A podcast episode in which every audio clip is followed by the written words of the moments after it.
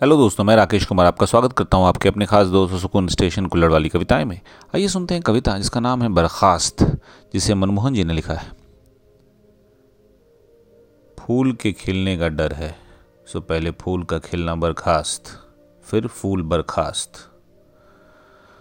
हवा के चलने का डर है, सो हवा का चलना बर्खास्त, फिर हवा बर्खास्त। डर है पानी के बहने का। सीधी सी बात, पानी का बहना बर्खास्त। न काबू आए तो पानी बर्खास्त।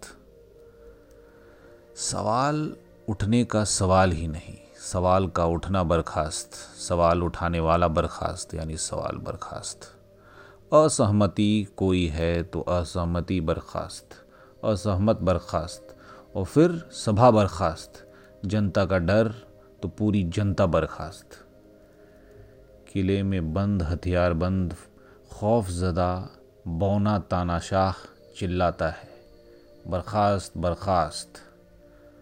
रातों को जगता है, चिल्लाता है। खुशबू को गिरफ़्तार करो, उड़ते पंछी को गोली मारो।